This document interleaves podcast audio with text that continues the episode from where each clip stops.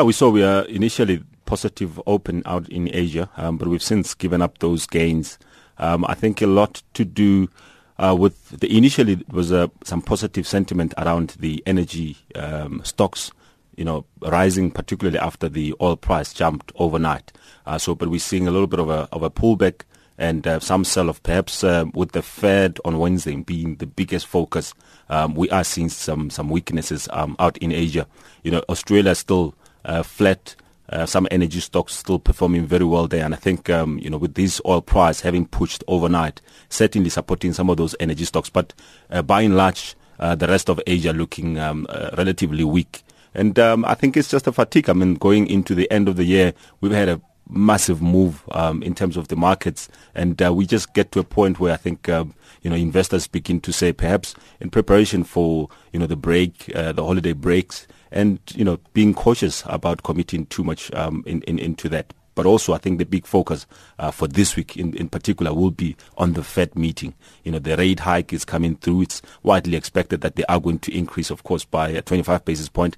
But I think the uh, a lot of focus will be in the actual message, uh, the message about going forward. Are we going to see more rate hikes, for example?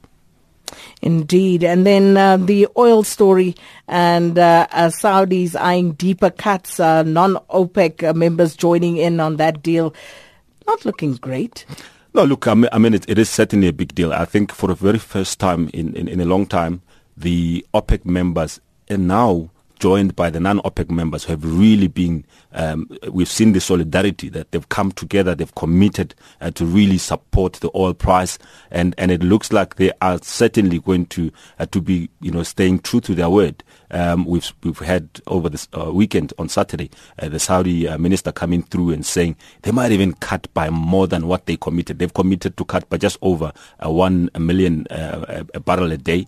But you know the the sentiment that comes out or the statements that uh, came out from the Saudi minister is that they are even willing to go even bigger than that. So which shows that they are certainly very serious and they're committed to making sure that they they get their, they get back the, the, the, market share, they fight for the market share, which they were slowly beginning to lose. I mean, uh, and, and, and also I think the prices also, they were becoming more unprofitable for most of these oil producers. So it looks like there's a solid commitment and um, certainly wouldn't be surprised to see the oil price back at $60 uh, an, a barrel or even more. Well, I'm not looking forward to that, but all the same, just coming back to that uh, Fed story, and as you indicated, you know, um, widely expected that we are going to see that 25 basis point increase in the interest rate. But what can we expect? How do we expect that to impact on us? I think, unfortunately, for South Africa and, and the rest of uh, you know uh, emerging market uh, uh currencies, in other words, the emerging market countries, certainly negative. Um, the Fed uh, hiking interest uh, uh, interest rates uh, or normalizing their monetary policy, um, it's not a bad thing. But certainly, the impact that we're going to see as the emerging market currencies is that we're going to see an outflow of of, of, of money out of out, of our countries uh, to go back into the countries such as the U.S. Um, so it's not it's not good. Um, certainly, the response is that we're going to see some weaknesses on the currencies, um, such as the rand. Um, I think up to so far we, you know, we, we've held very well. I mean, we're sitting with the rand back at uh, just below 14 rand. So certainly we've held very well. And I think what's been supporting uh, in particular South Africa is the fact that there has been a couple of good news. Uh, one of them were the rating agency's decision not to downgrade South Africa. So that was positive and I think supportive of the rand. But I think going into uh, the Wednesday me- uh, uh, meeting uh, of the Fed, key, crucial will be in terms of the consensus about next year. How aggressive would Fed be in, in, in, the new year? And, and I think some of the crucial things that the Fed has been looking at, um, particularly its inflation.